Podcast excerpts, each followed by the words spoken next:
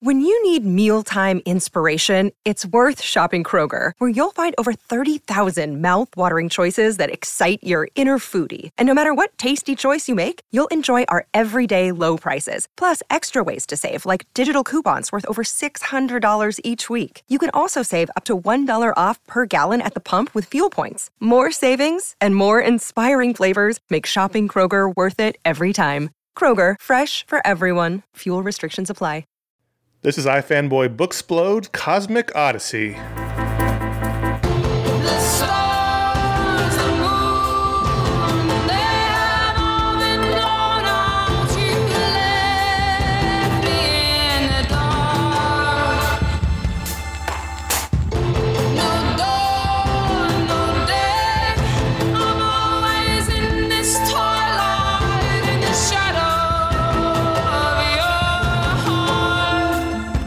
Welcome to iFanboy Booksplode. My name is Conor Kilpatrick, and this is my co-host Josh Flanagan.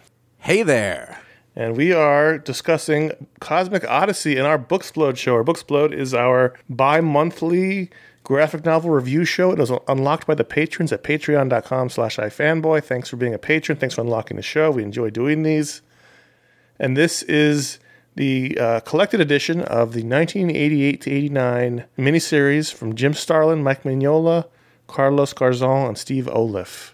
I just I want to say excellent pronunciation of names there. I thought right all the way across. Thank you. You had some tough ones and you killed it. Oh, and John Workman. We can't forget John, John Workman Oh. on letters. you know what? As soon as you said it, I was looking at the book and I was like, "Oh yeah, that's totally Workman." Because that's the kind of comic book reader I am now. so uh, this was a deluxe miniseries. It was, it was four 48 page prestige. oh, the prestige ones from like the late 80s, early 90s prestige ones with the square Yeah. back and the sort of shiny cardstock cover. Yes. Oh, And well, obviously, this is a spoiler warning. This is a review show. I own this, you know, the original collection, the with the the black cover where they're all um, sort of jumping from the planets. There's a new deluxe edition that's out now that you can get. It's got a blue cover with Darkseid standing in the middle. But I definitely bought this as a kid. Eh, You know, it came out in 88, 89. We were in middle school. I can't remember if I bought the deluxe issues or went right for the trade when I was young, you know, like a 13 year old, but I definitely read it as a kid. I don't have any real reason why. I think it's because, you know, there's a bunch of characters I love on the cover. And so I was like, oh, I don't know what this is. And I bought it. all right. So, and you can describe what the thing is in a Yeah. second, and I think we mm-hmm. should. it. Yeah. Basically, Cosmic Odyssey. It's all in the title. Yeah. There's a Cosmic Odyssey. On this version, just putting Darkseid on the cover is a mistake, by the way. You want to see all those people on the cover so you know what you're in for. So when you say it's all all the, uh, you know, I'm going to say who's there, uh, and then you, and and you're like, oh, I was excited about that one. So we So got, this is the original cover. We're talking about the original cover, not the blue yeah, one. yeah, No, but also just in describing what the story is. Is this Sure. Mm-hmm. Cosmic Odyssey, and you've got Darkseid is obviously involved. You've got Starfire.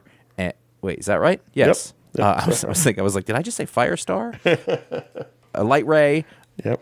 Martian Manhunter, Orion, Etrigan the Demon, Batman, Superman, John Stewart, Green Lantern, Mm-hmm. and I kept wanting to call him Ambush Bug, but he's not. He's actually Forager Forager. and the High Father and Metron. So it's you know super power after the the days of superpowers toys.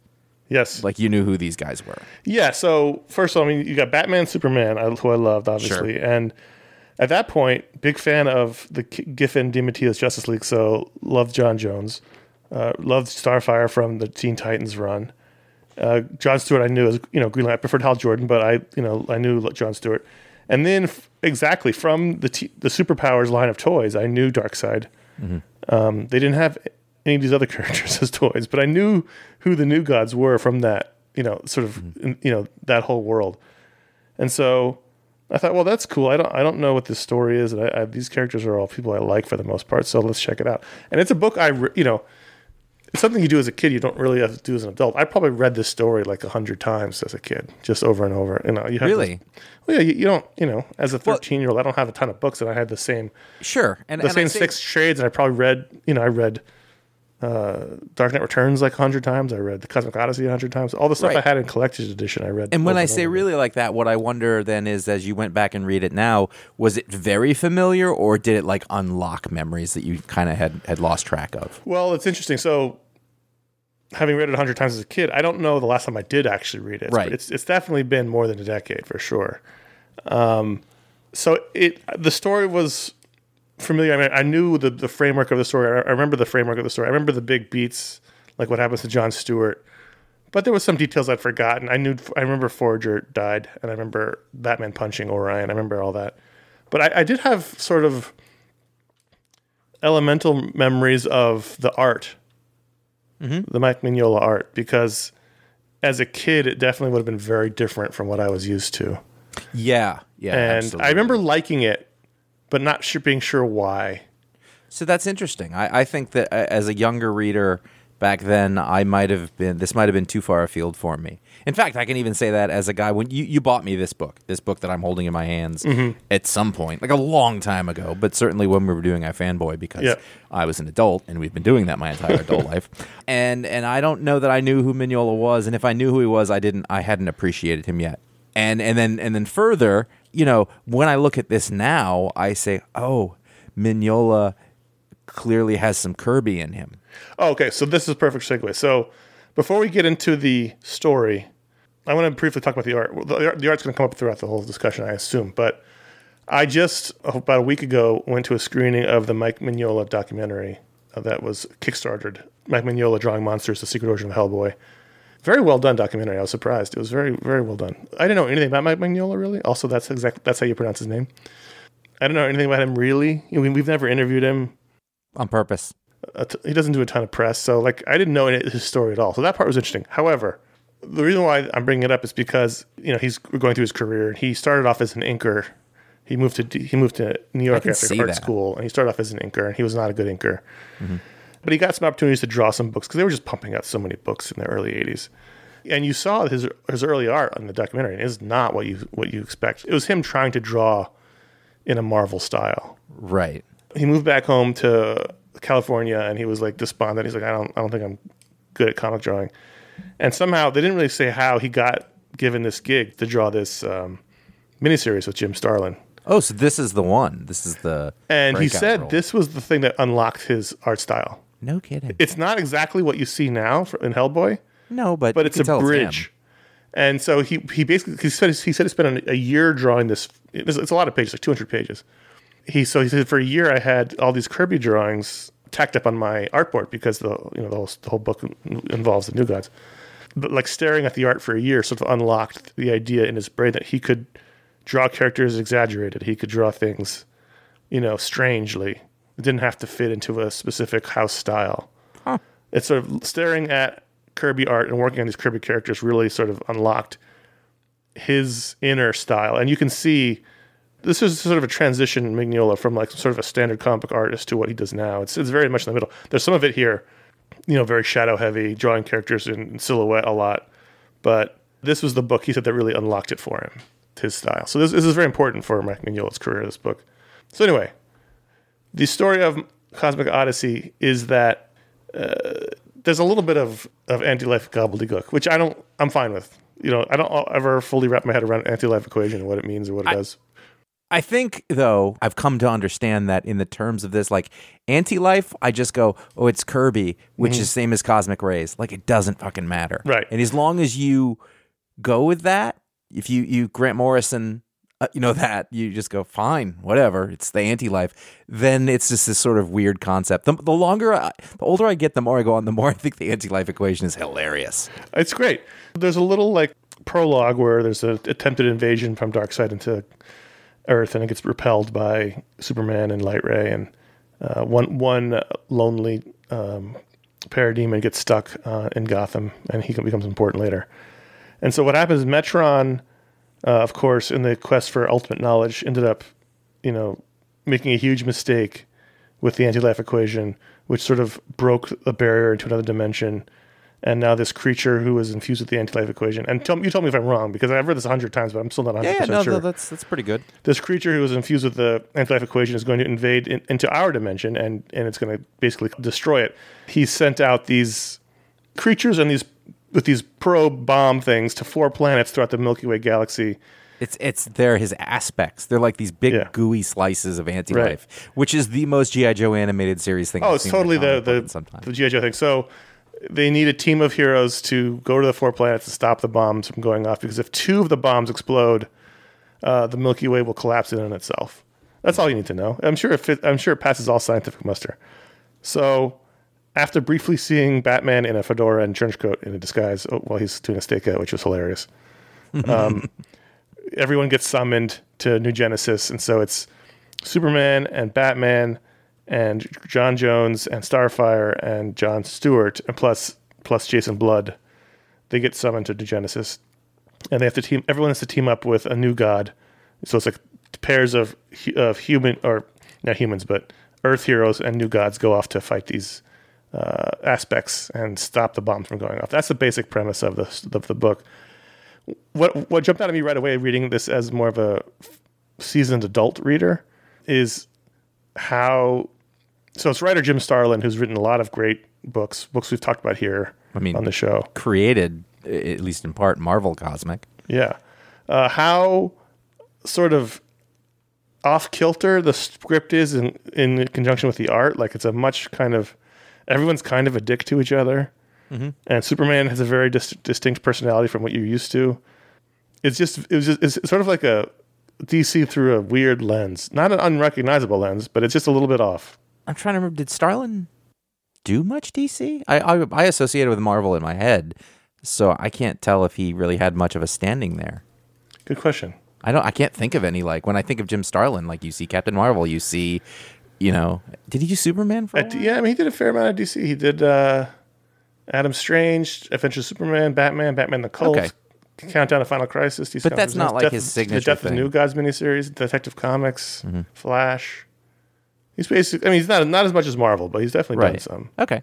Which which is totally what would happen. It's fine. So it's it's interesting. So that like he comes in here at this point and does that, and it's weird that they give this you know the prestige series. There's the, you know the, the issues are expensive. That it Yeah. matters. It's got all their main characters, and they give it to this unknown guy who can't quite make it. That's weird. It's interesting. Yeah, I would, I, they they really glossed over how it came to be, um, Mm-hmm. and it's, I mean, I'd be really curious to know how exactly this came to be because clearly. Mm-hmm. I mean, did Starlin request him? But why would he do that? Because the you know the art wasn't there before, and it was very interesting. But what you get here, and what comes through in that documentary is, I mean, Mignola really just loves to draw monsters and robots, Oh yeah. and so this book is full of monsters and robots. Yeah, like Kirby Tech and you know like all that. Yeah. So you, you get the classic, you know, para hero with a strange partner, and they go off and to stop these things from happening. So it's John Jones and John Stewart. They're the ones that don't get partnered with a new god for some reason. And then it's Superman and Orion. It's Light Ray and Starfire, and it's Batman and Forager, uh, who go off to, back to Earth to stop that bomb. And so they all have to, they all have their little adventures, and that's you, get to sort of segment it off. What's interesting is, I guess this is technically well, I was going to say it's in continuity because the the stuff that happens to John Stewart here still re- resonates in his Yeah, and I- I, story. was definitely going to touch on that. it doesn't really fit continuity. It doesn't, none, none doesn't matter. None of it matters. So you got Earth, uh, Rann, Thanagar, and Xanshi, and uh, those are the planets that are that are involved. So that that allows Hawkmen to show up. That allows Adam Strange to show up. Batman enlists a, a mystery hero, and I remember specifically being so excited for who that mystery character was going to be, who which they spoil on the the cover of the fourth issue before we hmm. see who it is. It's Doctor Fate, and I was very excited. You that Dr. Fate. I love Doctor Fate. It's more of a tour through the DC world than you expect right away. Then the demon becomes involved through Jason Blood, and it's what. So, what did you think having read this again? So, a couple of things. Right away, like I said, you gave it to me a long time ago. I want to say mid 20s. So, I've had this book for a really long time. oh yeah, yeah, probably. And I, I hadn't heard of it. I, I wouldn't say, like, I was, I knew who Mike Mignola was, but I hadn't read Hellboy, nor had it come to the point where I sort of appreciated that off kilter thing that he does. I didn't even know the New Gods very well, if I'm honest. You know, like I, you know, so I, I looked and I was like, all right, I know Batman and superhero men are here. I know that's a Green Lantern. It's probably the first John Stewart story I actually read. read. Um, I only knew Orion from uh, JLA, uh, Right. from Grant Morrison's Justice League. And I gotta say, like the first time I read it, it didn't really make much of an impact on me. sure. And so going, you said let's read it again, and I just went, all right, it's fine. My instinct was just like, oh, uh, you know, whatever. And and then as I started, I was looking at the elements of it, and I was like, oh no, this is made for you right now. and that's that's kind of what I got out of it. I mean, on the show we talk about good old fashioned or good old superhero comics a lot, the Gosh system, mm-hmm. and and there was a ton of it. This was like reading. Like I'm really glad that we had read that New Gods for the show. We watched Oh, yeah. Jack Kirby's original New Gods because I didn't have context for any of this New Gods stuff. And I think that it's going to make no sense if you don't know the basic story. It's not hard, but having history on it makes it all change a little bit different. Like now, like I love the New Gods as a story. I love how it is just slightly askew, but it is part of the DC universe. Oh, I love it. They're, they're I think they're an integral part, and the, Yeah. whenever they're not around, it's a problem. I think for DC. No, I, I agree with you, but uh, you know, like I just didn't know it well enough to appreciate it. So, like the fact that at the very beginning of this, Darkseid steps out of the shadows and he's on their side. Yeah, oh, that's that's the twist. Is he needs their help? He's the one who calls everyone Right. together. You know, he is definitely scheming. You know, wants to gain the power at the end, but there's not like a big twist that he's been. You know, that Yeah, I mean, been- he clearly has his own agenda. He tries to steal the power from himself from the Right. bad guy, and it doesn't work. But But at the end of the like day, huge- he he still is one of the people who saves the universe for it. Like he's not he doesn't have a big turn in that Yeah. way. Darkseid gonna Darkseid, but you know, he- they don't have to defeat him. He just gets his plan foiled by Doctor Fate, and he's like, "Oh!" And they're just like, "Oh, Darkseid." but they still use him to finish it in their weird Yeah. flying uh, pentagram thing, um, which is hilarious. Wait, it's wait. Still talking about Darkseid though. That intro sequence is terrific storytelling, where you know it's revealed to the heroes that Darkseid, and you know they're all they're all hanging out on the Eden of New Genesis with High Father and Orion and Light Ray, and and then it, it- off camera, it was my idea. And Darkseid reverse shot over Superman's shoulder, reverse again over Darkseid shoulder, Superman jumping at him, page turn, Superman just flying backwards. With um, great body language from Mignola. This is just a great sequence of uh, you know you don't see any of the action. It all happens off. wow, panel. that is awesome, and it's on the page turn too. yeah. That is really good. It's funny to go like I didn't have it. Well, this is his first issue. You clearly had something. Like he's a great. I mean, I think the the thing would be this is that he's a great storyteller, but his style took a little while to dial in, is my guess. And Yeah. you know, if one doesn't work, is actually that shot of Superman flying over their heads. Actually, and Superman is so like stylistically muscled and shaped, but it works. And then I really like all the tiny head and shoulders looking up at them, and he's just far enough up that it's comical. Right. I mean, he's just been hit. He's been hit Yes. and f- off the ground. He's flying through the and air. and and Darkseid is a he's a barrel. Mm-hmm. He's a barrel with legs, and I like that because it makes him seem more alien. And so when they just make him into a big The Rock looking dude, right. it's fine. But when you see him actually like this bell head and this barrel shaped body, it's you know I mean obviously that brings the Kirby out of it, and this is. You can take any shot of Kirby. I'm, I'm sorry, of Darkseid in this, and you can then look at Kirby's New Gods and be like, "Yep, that's this. That's the guy." You know, like there's he's doing straight out of New Gods style uh, uh, Darkseid. yeah. It's he, he described himself in the documentary as the big lips, tiny feet guy, and you can Yeah. see, you can start to see that in here. And so, you know, the longer I went through it, I, I was enjoying. This, this was not a difficult read. No. and it was so big and expansive and fun, and it really was a like. I don't know why events or big team ups don't feel like this anymore. It's weird. because but this is so simple it's just like it's it's not like I, I didn't go man this plot and setup is amazing it's not the point like you don't have to do it that way.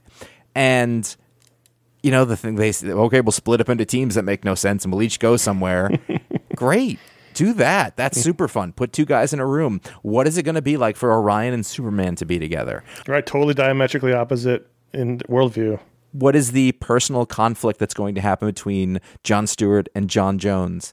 And amping up the it works in the gosh system. It's difficult in other uh, you know media but um you know John Stewart is overly brash and confident and you're like well we see what his hubris is going to be and what's really interesting is that I've never I had never read the thing that made John Stewart into who he is now, that he destroyed the the Xanshi. And I'm reading this, I was like, wait, this is where it happened? Yep. I was really surprised about that. It's it's it's very analogous to Barbara Gordon being being uh, paralyzed in Killing Joke. Like it's just this Yeah. side prestige book that is is there isn't in continuity, and they brought it over. They brought the thing over to the main book. So Yeah, but that's his like that's his Uncle B- Uncle Ben Gwen Yeah. Stacy moment. That's Yeah. like this is the defining moment for that character who I never really understood and then I was like I was really surprised that that was the thing that happened in this book. That that really took me uh, by surprise. and the thing that happens, let's just talk about it, is is so goshy and awesome. Like Yeah. I love the yellow impurity in the ring. Is it stupid? Yes. Does it make any sense? No.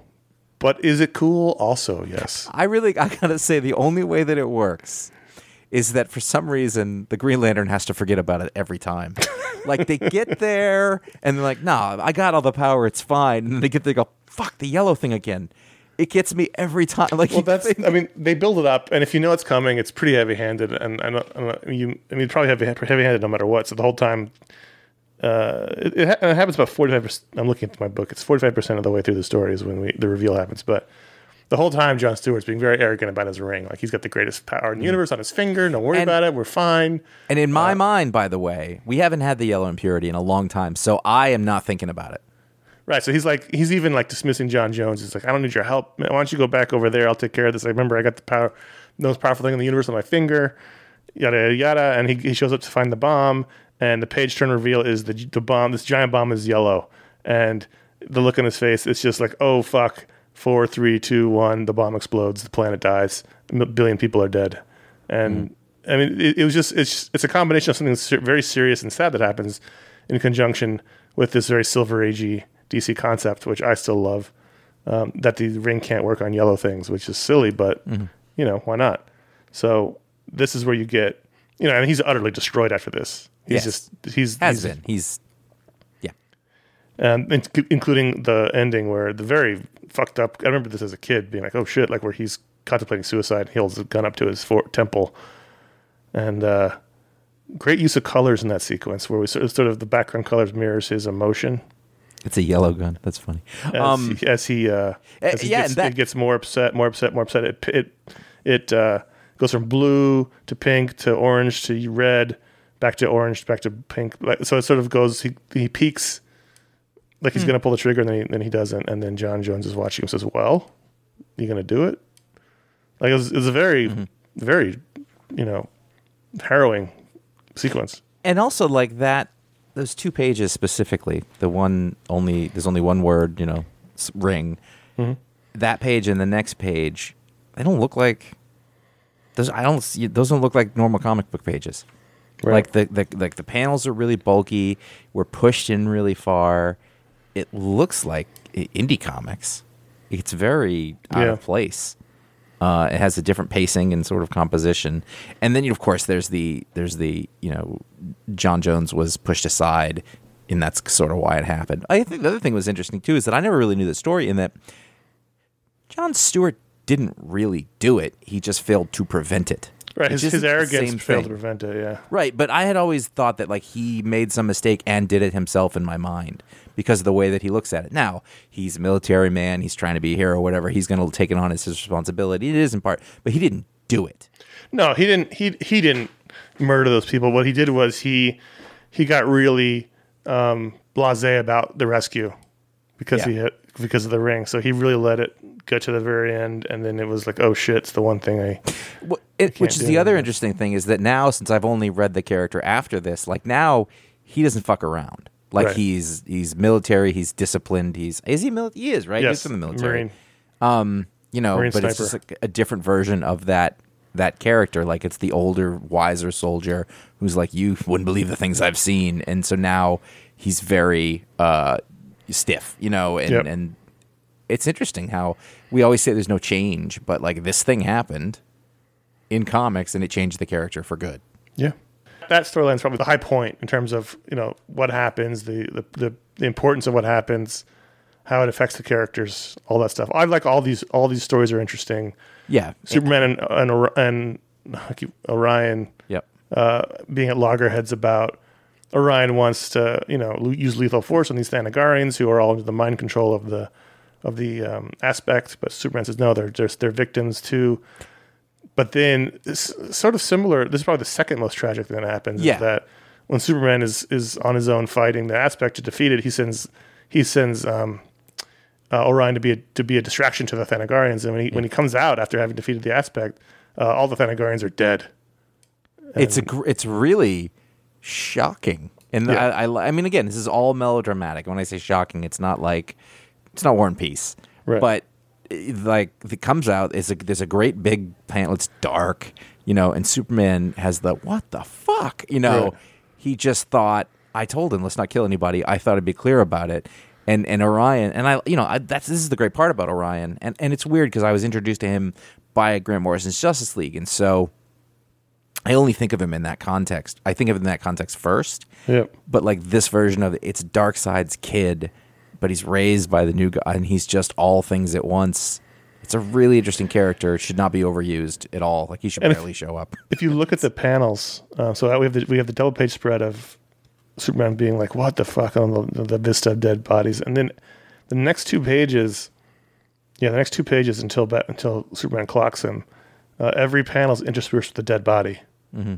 So it's like body confrontation, body. Why'd you do this? Body, you know, explanation. Superman close up, close up of body. Superman even closer, close up, of, close up of body, even closer, even closer. Superman, and then the punch. So it's like they keep interspersing the what it is that is going through Superman's m- mind while this is happening. I think um, one of the things that struck me and that I'm thinking about now as we talk about it is that every uh, uh, every little team up, every little mission in here is as interesting as another one. So we talked at first, we're like, oh, the Stewart and jo- John's thing. Jones, uh, you know, that's interesting. Then you go, yeah, but then you got Superman, and, and, and it's not just that it's interesting that they're together, but that the plot is actually interesting. Yes. So then you go over and you have um, Forager and Batman, and they have a whole different thing going on there. Right. And they go and they meet, you know, that they, they bring back that that missing parademon who's been around, which is a really fun little side thing. Then you've you've got the other story, which is uh, Starfire and um, Light Ray. Light Ray, you know, and, and he's the he's the one who's like, no, I got this or whatever. Well, he's he's casually sexist. I mean, he's he's Sure. not like it's not over the top. It's not misogyny. It's just more like I got this. You you know, don't worry about it. Right. And she's she actually is the one who defeats the aspect and has a plan for it, and he's the one that almost messes the plan up by being casually sexist. But she she and but also But she's like, not she mad at it. She's just like you know, I, I had Right. this. It's fine. she's like super competent and she's the one who gets to be the badass and save the day because she has the power and the know-how and whatever and i just it gave her a really good moment in a way that wasn't overtly like look at me i'm a girl i do awesome she's just awesome there's no you don't need to say any of those other things There's another. There's a there's a sequence I love in this Starfire uh, Light Ray uh, story. It's page 119 on the digital reader. I don't know what it is in the, in the paper one, but uh, it's when towards the end when Starfire has to she has to save Light Ray and Adam Strange, who's been basically knocked out the entire time. and so it starts with uh, on the top a giant Mignola mo- uh, robot that's framed with the sort of the rock rubble that it busts through, so it's inter- internal framing. And then we see the countdown on the machine at 95. And then we see Adam Strange's body in silhouette. We, her hand comes in from off panel, and then the next panel it's empty. And then we see Light Ray slumped over. Her hand comes off off panel. and we see his feet, and then it's empty. It's just like all these quick off panel actions happening. which which i think brings me to my general next point about this and mike mignola is that mike mignola doesn't draw like this anymore right? mike mignola's stuff these days is doesn't draw anything very anymore. Well, I mean, when he does, though, it's very formulaic. It's a monster, it's a shadow, it's a facial reaction, or whatever. There is some prime time storytelling going on in here. You'd mentioned it before with the Superman page, with Yep. the with the, the page where Superman and Darkseid meet. This page that you're talking about now, this storytelling is really dynamic and interesting and advanced. There's a bit at the end where the bomb is going to go off and the the the time is ticking down. This page, Oh, yes. pages long sequence at the Yes. end, and it's I'm not going to say so far as it's like experimental, but it's it's advanced and it's interesting and it's like you could just do the thing regular draw what's on the page what happens. But there's all these stylistic storytelling choices not his artistic style choices but like the storytelling choices are really interesting. And it, you'd said like i don't know how this came about but i have to wonder if they started getting these pages in and we're like we should put this in a really nice format. Like this is more than we thought we were going to get. I'm hoping that it was recognized. You know like as like oh this is better than we planned on so we have to make a big deal out Well, of it it must have been successful because it was collected in a time when not everything was collected. yes. You know? So it it you would hope so that it was like oh shit like uh, this is this is a big deal because you know in the early 90s hardly anything was actually collected into an issue. I'm trying to look there was an issue of batman legends of the dark knight that he in the in the in the movie he called his first Hellboy story. Oh, it was, it was ninety three. It was after this. So really, you I- can take I a straight like line had from that. yeah from this to Batman Legends of the Dark Knight fifty four to Hellboy uh, is sort of his the the arc of his artistic growth and transformation. Mm-hmm. Because if you look at that one, it's like it's really angular and shadowy, like like Hellboy is now, as opposed to this, which is still still feels in this hybrid place between superhero and Mike Mignola. I mean, look at Darkseid's big toothy grins. Every he he just looks so Yeah. weird and unsettling. Like it's much more. I mean, I, I think that I think it's one of those things. Like it's not that he can't do it, but in Hellboy, that's not what he chooses to do because he Yeah, he doesn't doesn't. You know, and we always, you know, I, I he's my example of the guy. He can he can tell a one page story. He can use Yep. one page or two pages and beat anybody's pants off in ter- terms of storytelling, like straight up forward meat and potato storytelling. But in this thing, he's really flexing you and showing the stuff he can do, and I was really impressed by it. The the whole Batman Forager sequence is the one they really use the countdown clock to effect really well. Um, I mean, it's not new. It's it's you know tons of movies do, do this too. But like the the bomb is ticking down, so every panel has the, the, ticker in it. And uh, Right, but it's a way of taking that movie visual and putting it into comic book form. But the choice that I thought was interesting is that most of the page is taken over by the countdown. It's very ominous. It's Yes. very like you are surrounded by that countdown. It's like a way of like making the volume really loud so you can't help but hear it or notice it. Because it's also really easy. Like another choice to do, if you're talking about comic book storytelling, another choice is to minimize that countdown. You've got it there. It's in every panel up in the corner, something like that. But in here, they blew that up to gargantuan proportions. And, the and look, I know how this in between the story bits. ends. I've read it a Yeah. hundred times, but even even this, then I was in that story uh, particularly. I mm-hmm. felt the oppressive nature of it. I was like, oh Yeah. shit, they got to hurry up. Are parad are parademons always drawn that big? I mm, really They're like the drawn all scale. kinds of different ways. I really like that scale of the parademon. yeah, he's big. He's, like eight feet know, tall. Yeah, or even more. It was like twice as high size of a man. Like Also, big. like he's got his his he got he got you know shot in the chest early on, so he's got this giant hole in his chest. His spine is still there, which pretty great. which is creepy. I So really like the parademon in this. It was fun. in that f- sequence where Forager finally defeats him, who is, we, and we've seen Forager recently in some other New God stories. He's of the lower caste in New Genesis, a place you wouldn't think had a caste Right. system, but does. And so Orion looks down on him as a bug, calls him a bug. Mm-hmm. Where Forager jumps through the demon's hole, and then and then hits him with his shield in the face. Like it was like, ugh. Um, he's not really a bug though. He's one of the new gods who went to live with them. I mean, like, right? I don't know. E- either way, he's discriminated against by. Sure. I by mean, it's one of Orion. those. It's one of those. Uh, you know, it's a racial comment or whatever that that uh, politics is supposed to stay out of comics, but they've been there for six, seventy years anyway. Um, but it's you know it's this is one of those other things. Like you think about like where did we learn how things should be? Like it was in comics. Right. As you said, it's not a super intricate plot. Like it's basic. They No. there's a threat. The heroes gather. They're split off into teams. Each team goes and fights their own individual threat. They come back at the end. There's a big threat. They defeat that. Everybody goes home except for Forager because he's dead. But it, the it's the course of the of the battle. It's the character work that happens in each little team up. It's the wonderfully off kilter Mike, early Mike Mignola art. Um, it's the strange, sort of strange DC sensibilities, which are recognizable as the 80s, but also a little bit off. It's all works together in a piece. I, I did want to mention, you know, one of the things I really liked about Mignola's stuff, is, amongst many things, is that he often gives the characters unusual body language. So when they first gather at the White House, the, the Earth heroes, the, that shot where we see everybody for the first time, Superman's leaning on like a mantle with his arm, with his elbow on it, his legs crossed. Like I've never seen Superman make that pose in my life. It's a very unusual. like normally he'd be like standing front and center, and he's just sort of like leaning in, the, in against the wall in the back, like very casual. Like you expect Batman to be doing that more before Superman.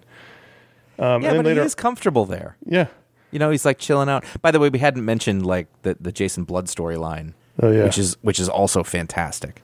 Uh, it's it's old, yes, uh, wizened uh, Jason Blood who finally got rid of the demon, and it, it sucked all his life and life force away. But he's so happy to be rid of him, and you know his choice that he has to make is like we can't save the universe unless you join with the demon again. And the demon is like in this case the whole time, and he's also old and withered. yes, And it, it I love the uh, um, ambiguity of the demon. Yeah, he's he's a chaos agent. Yeah, but he like he he does the good things sometimes. He does the right things Sure. sometimes.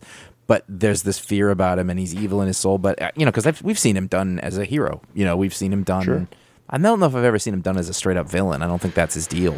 But um, And the, the I mean the final team up where they have, that has to go, you know, into the other dimension and use cosmic forces to defeat the villain is uh, is uh, Darkseid and Highfather and the Demon and Doctor Fate and Orion. So it's a very that's a very unusual team as well. It was just fun. As you said, it was not a hard read. I read it pretty fast. It's 205 pages on the digital reader, so it's probably just under 200 pages of story. It's a lot. it's meaty. it is. But I mean, what is this? That's I mean, that's ten modern comic books. right. But it didn't feel like. I mean, I I I was. I was I was going out of my way to pick it up. Like I Well, that's the thing. Fast. i- if it's good, right? Mm-hmm. If there's something worthwhile about it, there's no slog aspect of reading. You know, like sometimes I- when you're reading your we- weekly stack, and some, not every comic is great, and sometimes they're just, you know, they're fine. You read five, six, seven, eight in a of those in a row, you're just like, ugh. yeah, never- never- one more just okay comic, and this is like, this was 200 solid pages, and you just fly through them.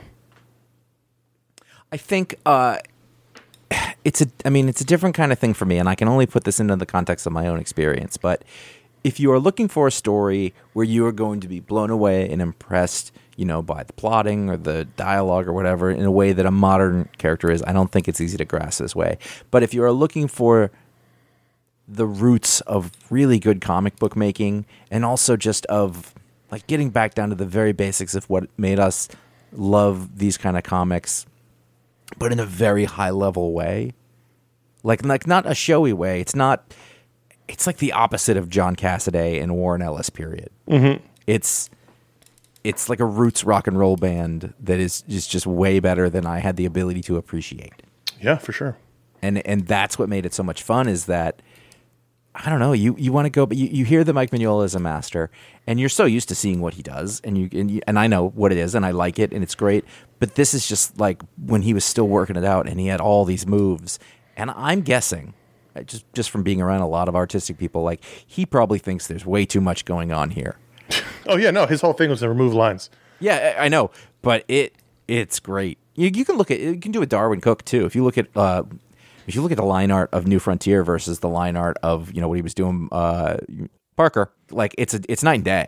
Oh yeah, his whole thing is as his career's moved on, he's Mignola he's been removing lines from his work. Yeah. Whereas like his buddy was Arthur Adams. They lived they lived together in Oakland, That's crazy. and uh, or they lived in, in the same apartment complex on that all the time. But Arthur, Arthur Adams' whole thing is he puts more more lines, more lines in the page. Whereas my whole thing was how many lines can I remove, you know, in this drawing. So that's and and is- as as I've gotten more and more, I mean that's always been that's the way to go for me.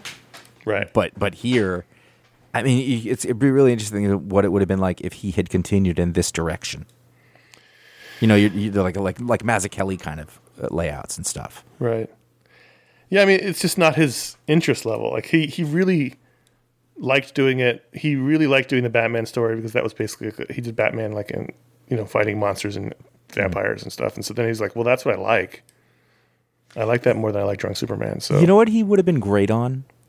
What? He would have been great on Daredevil. oh yeah, for sure. Like just a, a certain again a certain kind of Daredevil story or whatever, not sort of on the street, but like I think of that '80s Ann Nocenti, John Romita Jr. Daredevil. Like it was all about Mephisto and everything. Like it would have been really cool if he'd done like a. It's one of those questions people ask us all the time. Like, what would you like to see this person paired with that? And I could see like this Mike Mignola doing a Daredevil comic would be amazing. Now this digital copy I have of the deluxe edition has a bunch of um, you know pieces in the back, pinups. Yeah, I got none of that.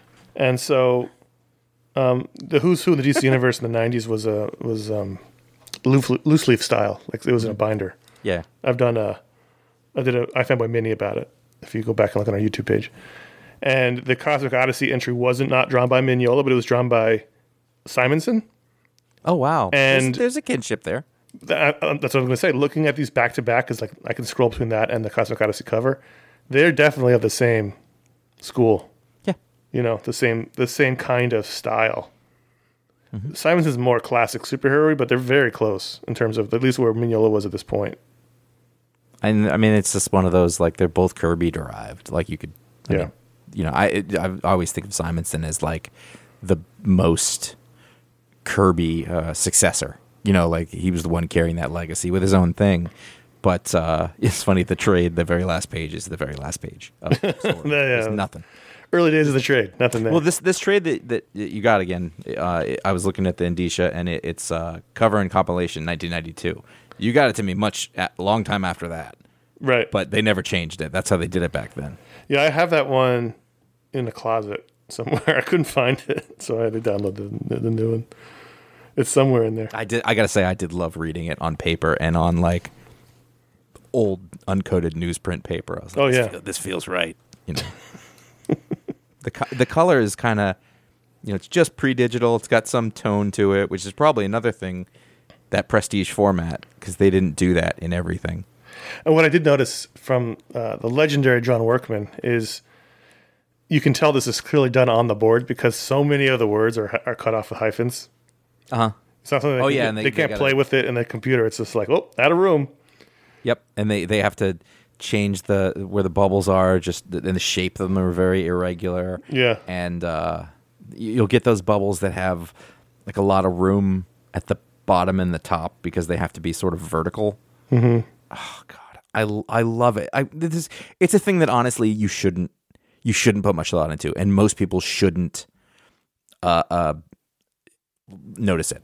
I Right. guess you know, but the like, but but noticing it, knowing like John Workman is this guy, I just I just love it so much. Like he's got a style, and and it's not that I'm like, oh man, the way that he draws letters. It's the way that he does letters makes it feel like more of a comic book. It it, it has an Yes.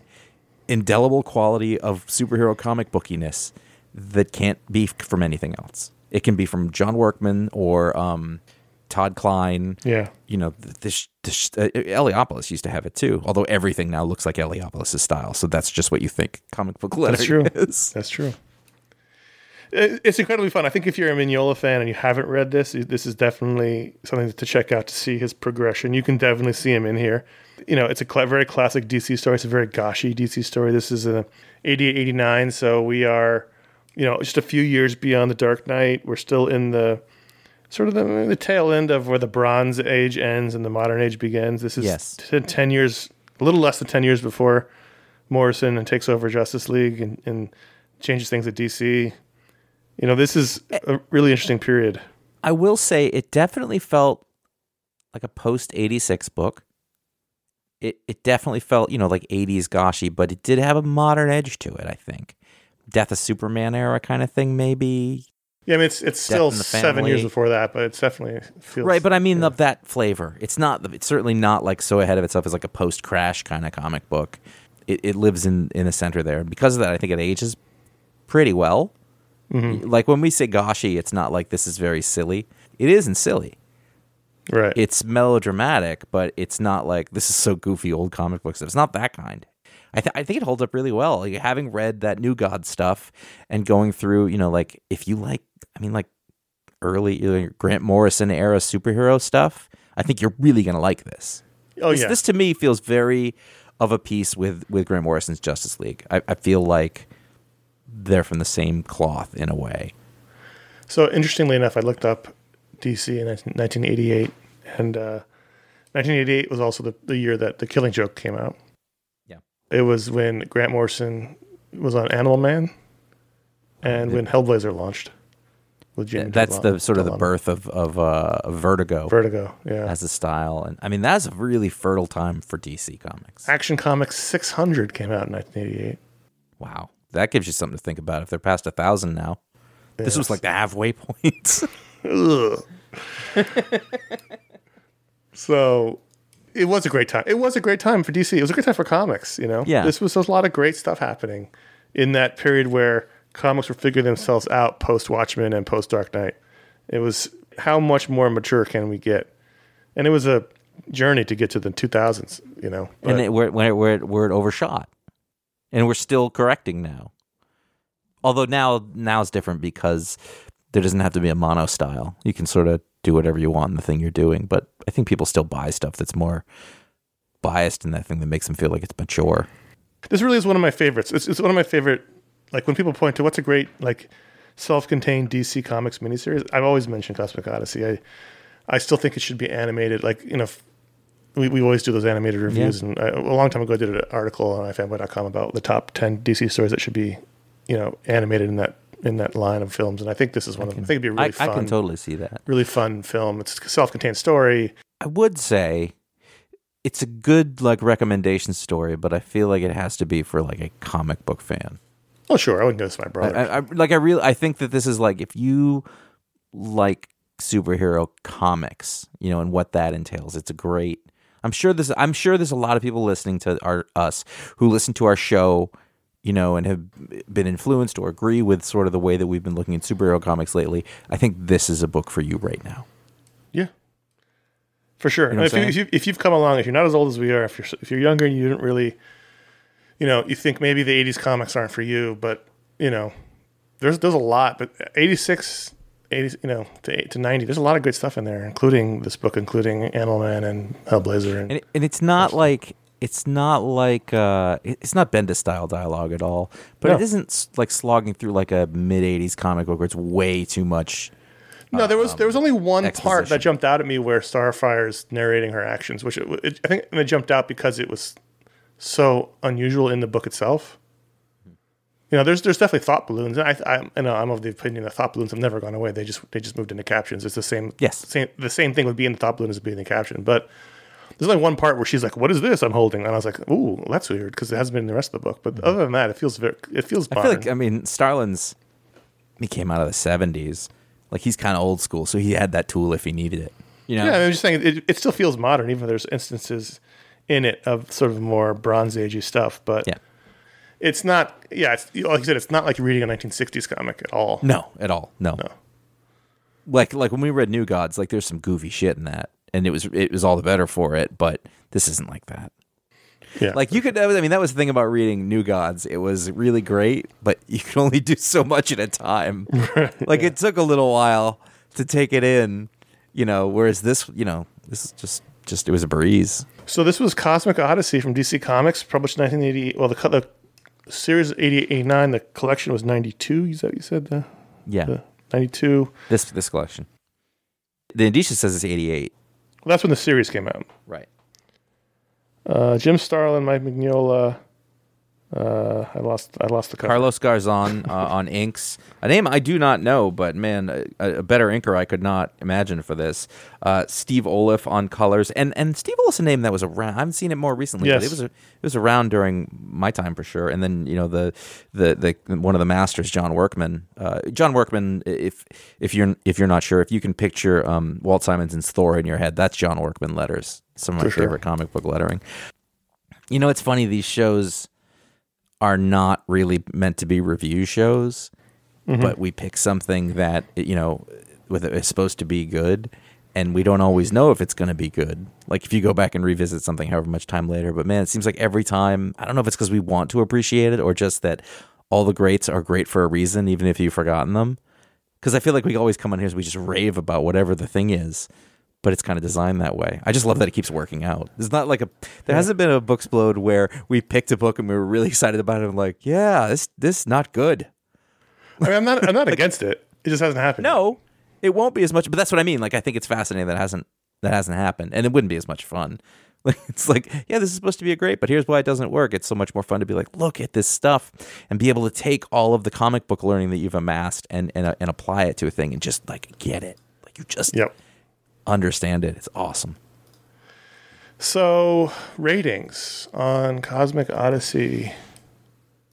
Ratings out of five. I mean, if I'm using the scale of what it is and what it was trying to be,